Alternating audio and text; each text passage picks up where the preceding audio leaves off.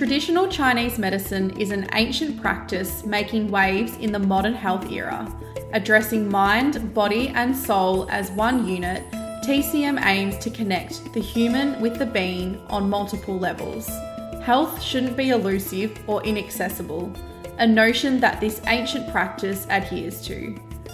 Our products at Your Tea are merely a stepping stone to this brilliant wellness modality. Hence, we are here to honour and discover the intricacies of revered traditional Chinese medicine. In our podcast, we discuss the Chinese medicine approach and interpretation of health, what it means, and how TCM endeavours to achieve it. From endometriosis to digestion, qi to shen, PCOS to menopause, eating to movement, and mind to soul.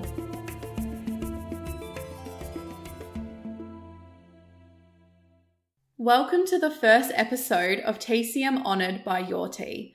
We can't wait to do a deep dive into all things Chinese medicine. But before we do, we thought it was important to introduce you to the modality of traditional Chinese medicine comprehensively.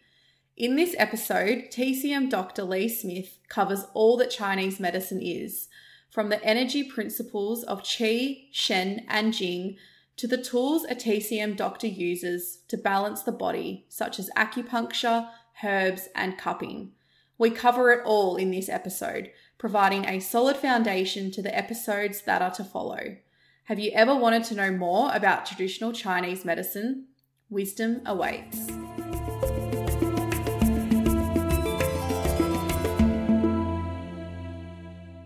Please explain what Chinese medicine is. Chinese medicine is a natural medicine coming from China. And unlike other medicines, Chinese medicine really looks at everything in your life, including the environment, your feelings, your food, and the way you interact with your people and the way you interact with your mind. It is a medicine that will encourage you to find more harmony and balance with your diet, with your friends, and with yourself. Can you please explain what yin and yang is? Yin and yang is a concept that we use to understand relativity, to understand where we position ourselves in the universe or how we position ourselves to something else. So, yin and yang can be described as yin as the dark side of the mountain and yang as the bright side of the mountain.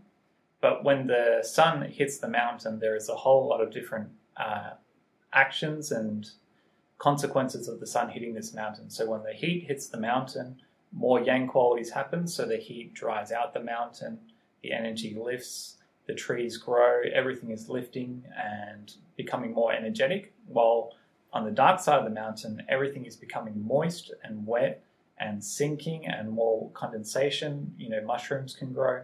So this yin quality is more sinking, yang quality is more rising, yin quality is more cooling, yang quality is more heating, yin quality is more moistening, did I say that?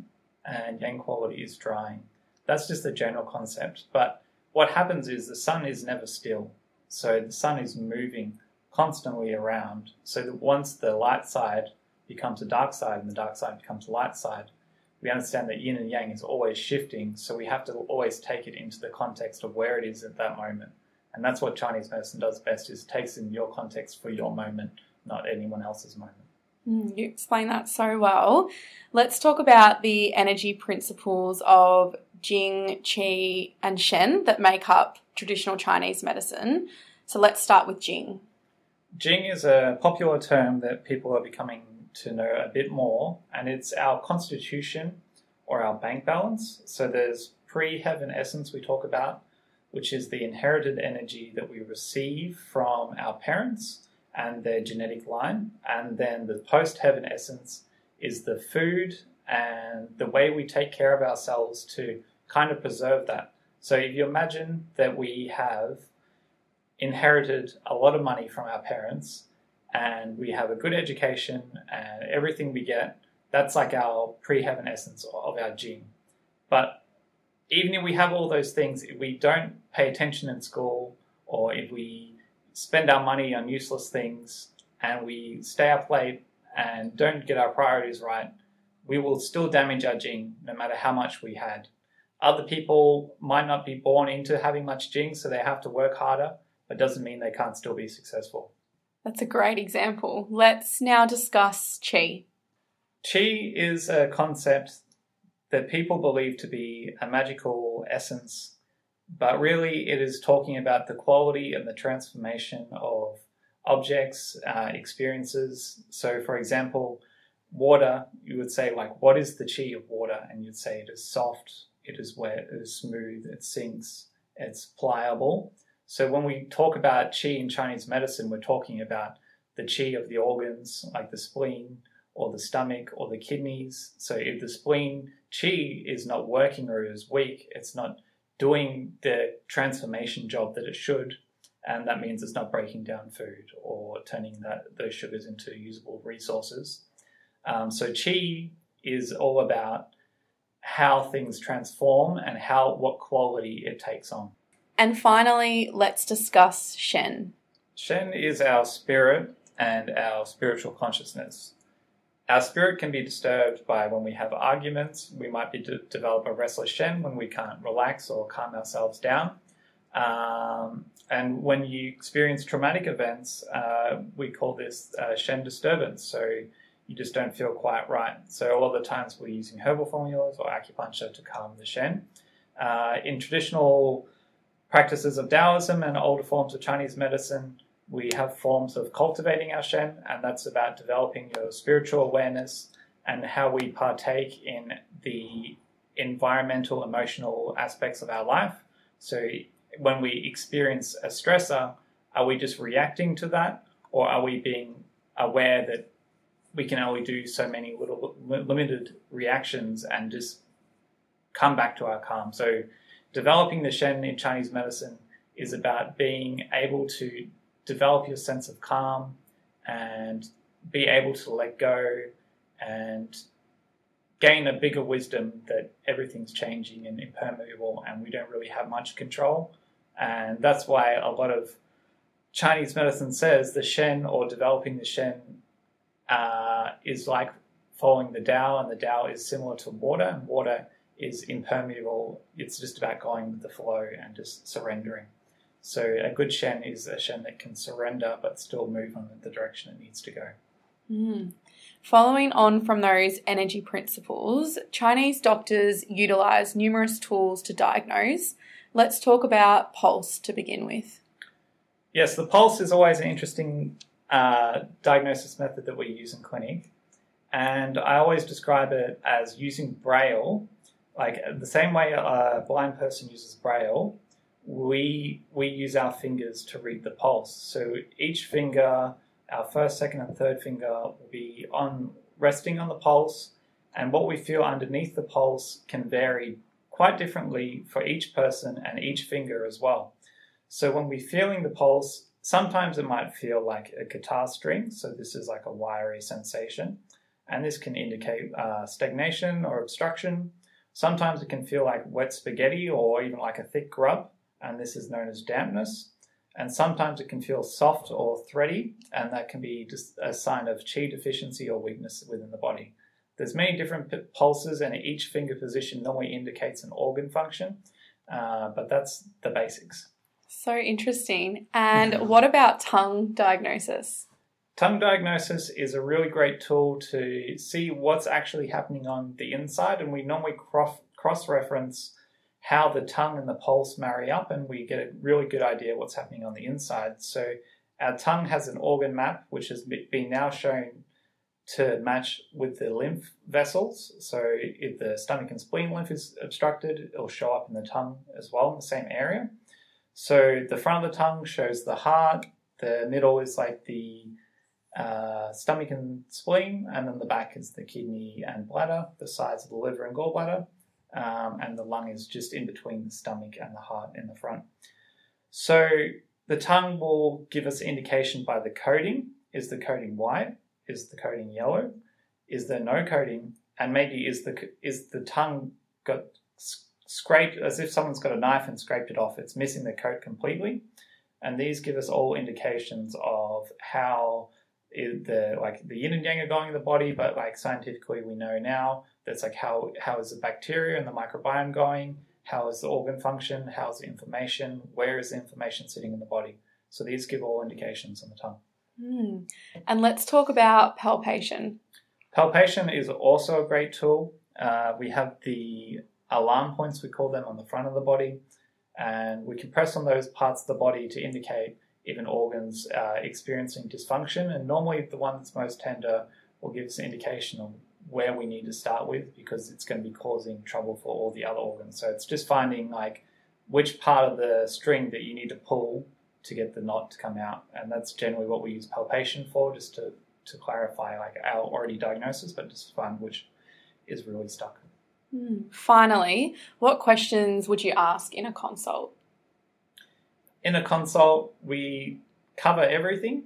We cover your bowel movements. Uh, are they formed? Are they loose?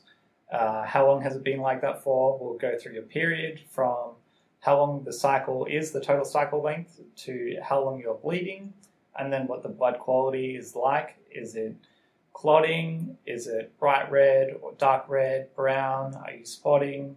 Uh, we'll go through every different question to do with the period, and then we're also checking body symptoms like every other woman. Sometimes they might get breast, breast distension, other women they might get pain. Sometimes they might get a sinking, dragging feeling all these sensations that you think are irrelevant are very important information for us and give us an indication which organ uh, and what how your body's functioning. So we check your bowels, we check your menstrual health, we check your fluid metabolism. So when you go into the toilet, when you go into the bathroom, are you waking up at night to go to the toilet? This can be indication if your kidneys aren't functioning properly or if there's bacteria blocking the kidney pathway. Um, we also check your emotional state, depending on what emotions you're experiencing at the time. If you're in a constant state of anxiety, you know your heart's going to be beating quicker. You might be spending more energy and using more nutrients like magnesium. So we know that we need herbs or change of diet to su- support that stress state because once we experience an emotional state, it kind of creates us to be more uh, prone to experiencing that state again because we've lost the nutrition from being in such a, such a loaded state. We need to like supplement it, otherwise we're easily prone to get anxious again. It becomes a negative cycle. So we check your emotions. We check your history of the disease, like when it happened. That's always an important key factor because sometimes we just you just don't know what happened around that time. Maybe you lost a loved one, and that's the cause of your anxiety. Sometimes people get constipated when they're experiencing strong emotional reactions. So that gives us a good indication where we need to look. Uh, we also just check your diet, like what are you eating exactly, and does that match up with your symptoms? So if you're eating lots of sweet food and we see that your tongue has got quite a thick coat, we know that your diet is not being digested as well as it should be and we can suggest things that will bring you more into balance, which will give you more energy and feel better too. We also ask if there's any pain in your body, if there's just any other symptoms that might seem irrelevant, like headaches, uh, nausea, um, itchiness on the skin, any skin conditions, they're all going to give us indication. But we'll be doing a f- complete, thorough investigation uh, from every aspect of your life to understand who you are and what you're going through in that moment. Sounds very comprehensive. So, what tools does a TCM doctor use to balance the body? For example, acupuncture is a common tool. Let's talk about that. Yes, acupuncture is quite common, and you see it on popular TV shows um, mm-hmm. these days. And it's a very harmless and safe uh, tool of treatment and we use needles that are almost as thin as the hair and they don't feel like doctor's needles. And you experience quite a lot of different sensations when you get acupuncture. Sometimes it can be a dull, heavy sensation. Other times it can be just a light buzzing or tingling. Sometimes you might even get like an electrical uh, shot down the leg. Um, but these are all normal and safe. But these tools help regulate the body's ability to uh, create change within the body. So if the digestion's weak and it's not functioning properly, acupuncture is like putting the signal back in the body to say, hey, this is the problem, this is where we need to focus, and this is what you need to do. Great. What about herbs as a tool? Herbs are great tools, and especially with the amount of food and lack of uh, herbal foods that we eat these days, a lot of our foods are processed. So herbs are actually a really great way to be in a part of our lives because traditionally we would be having a lot of herbs throughout our diet. And herbs focus on balancing the body. So if the digestion is weak, we might be using herbs to strengthen the spleen and stomach, to clear out the microbiome, increase efficiency in the way it digests, and clearing out uh, pathogens we call like dampness. Um, but we also can use herbs to calm the adrenal system, which is supporting the kidneys in Chinese medicine. And this can allow you to feel more calm, it can give you more energy, it can improve your libido. Uh, so, the herbal medicine, I like to say, is giving your body the fuel to make the changes, and acupuncture is the the plan. So you need the plan, the groundwork, and then the, you need you also need the substance for that to happen. Mm, that's a great way to put it. Let's now discuss cupping, massage, and gua sha as methods. Cupping is also a very popular tool. You'll see the swimmers and the athletes using these these, these days. And we use cupping for not just muscular issues, but you will notice that it is used a lot for muscular issues. You'll see the purple spots, and that's what we'll use to indicate blood stagnation. Sometimes you'll see pale marks on the body, and that will indicate uh, blood deficiency or cold. Um, and then sometimes you might even see some moistness or water droplets in the cup, and then it can indicate dampness or bacterial overgrowth within the body. Um, so we use cupping as another tool to balance the body. Every tool is just about balancing the body um, and will be used for each specific condition. Cupping is always more used for conditions when there is like a pathogen on the surface of the skin, so you just re- receive like a cold or something like that. By cupping, it's stimulating the immune system, like bringing the energy out to the surface, um, but it's also bringing the blood into that muscle area. So it could be either used for muscular issues or for uh, cold and flu symptoms as well. The gua sha is very popular now between ladies for doing facial gua sha. And making their faces nice and plump and beautiful. it's also used as a way to get rid of sha and stagnation, which can be uh, kind of like a toxic heat. We talk about it, but it's when the muscles have been bunched up and there's an accumulation of material that can be inflammatory, but it's just stagnant there. So when we're doing gua sha, you might notice people get those big red purple marks, and that's what we say that's sha. Um, so scraping that out, you're clearing out the heat, and then you're allowing new blood and new lymph to go into the area, and it can process that toxic material out of the system, and that'll make you feel like lighter and brighter, and help alleviate if you've got any heat symptoms in your body. And massage? Massage, uh, similar to acupuncture, uh, like anyone that does massage will be doing like using the channels in Chinese medicine to balance the system, but sometimes massage is really good for people that are very fatigued because the you're receiving energy from the practitioner and it's more manual and more hands-on.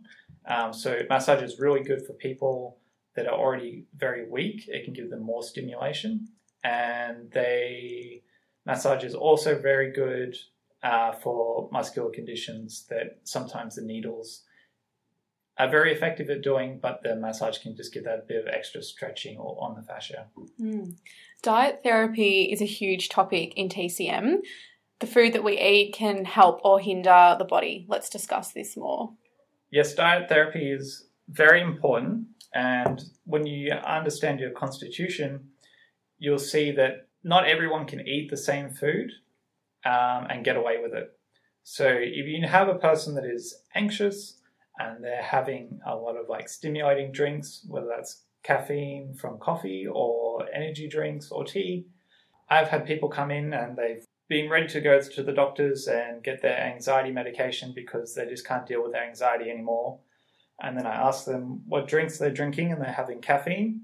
And just by stopping the caffeine, within a week, they just felt like they were back to a normal person. Um, so it's really important Sometimes it can just be one cup of coffee, or it can just be like one one chocolate a week or one piece of bread. If if it's not agreeing with your system, it's going to cause big implications, and that can not be just for that day. It can be for days or weeks. So it's really about understanding your your pattern, your constitution, and your what your weakness is, and then finding the right food that supports you through that. Mm, and we are going to go into um, constitutions and weaknesses in later episodes. Qigong, can you please explain what Qigong is? Qigong is a very popular thing you'll see in the movies, and you might even see people in the park uh, practicing like Tai Chi. Uh, Qigong is a system that is used in Chinese medicine that is also prescribed very specifically for uh, organ imbalances. So there'll be techniques that might uh, focus on strengthening digestion. There might be techniques that might focus on calming the nervous system or calming the shen. So the qigong is a method of it can be movement. There can be movement techniques like uh, tai chi, but there can also be certain sequences of meditations that are called that are also qigong or neigong techniques. And it's meditation is such a broad term when it comes to qigong because one technique might be really good for one person at like calming the nervous system. Um, but if someone is already deficient, it might make them weaker. While another technique, uh, if they're overstimulated and they do that technique that's stimulating, it's going to cause more issues. So Qigong is also very prescribed and very tailored when done right. Well, that covers all of our questions for today. Thank you so much, Lee. Is there anything else that you'd like to touch on from a TCM perspective? There's one thing that we forgot to mention, and that is moxibustion. Mm. So, if you haven't seen someone with moxibustion, you might have walked past and they've been to the Chinese doctor. You might think these might smell like uh, marijuana, but it's not marijuana. it's mugwort, and it has a very strong pungent smell. And we use that a lot uh, to as a heat therapy tool. So it actually provides infrared heat um, so, you know, infrared heat saunas are quite popular these days for healing, detox, um, energy improvement, mitochondrial function. function. So, moxibustion is drying the mugwort leaves, and then they're normally rolled into cigars, and then they're held over the acupuncture points, sometimes when the needles are in. So, this is providing uh, extra stimulation and increasing the function of what that acupuncture point is already doing. So if that points to strengthen digestion, by adding moxa to the area, you're actually going to be getting, you know, double double the benefits. Um, but moxibustion is also being used as like a way to clear the mind as well. It's got a lot of uh, oils and um, fragrances and chemicals that actually calm the body. So when you're getting a treatment, you're also getting calmed and it's also very like antifungal, antiseptic. So it's also they use it for cleansing their houses, cleansing their rooms. So when you're getting a moxibustion treatment, it might seem scary, but it's not. It's actually very safe and it's very calming. It's very nurturing and very healing.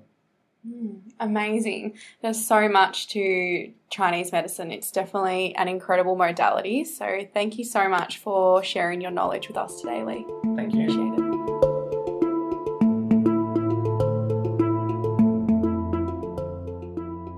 Thank you so much for listening to another episode of TCM Honoured by Your Tea. The views expressed on today's episode are those of the independent authors and commentators and do not constitute medical or pharmaceutical advice. If you enjoyed this episode, please let us know by leaving a review and subscribing. If you have any questions, you can reach us on Instagram at your tea or by emailing us at hello at yourtea.com.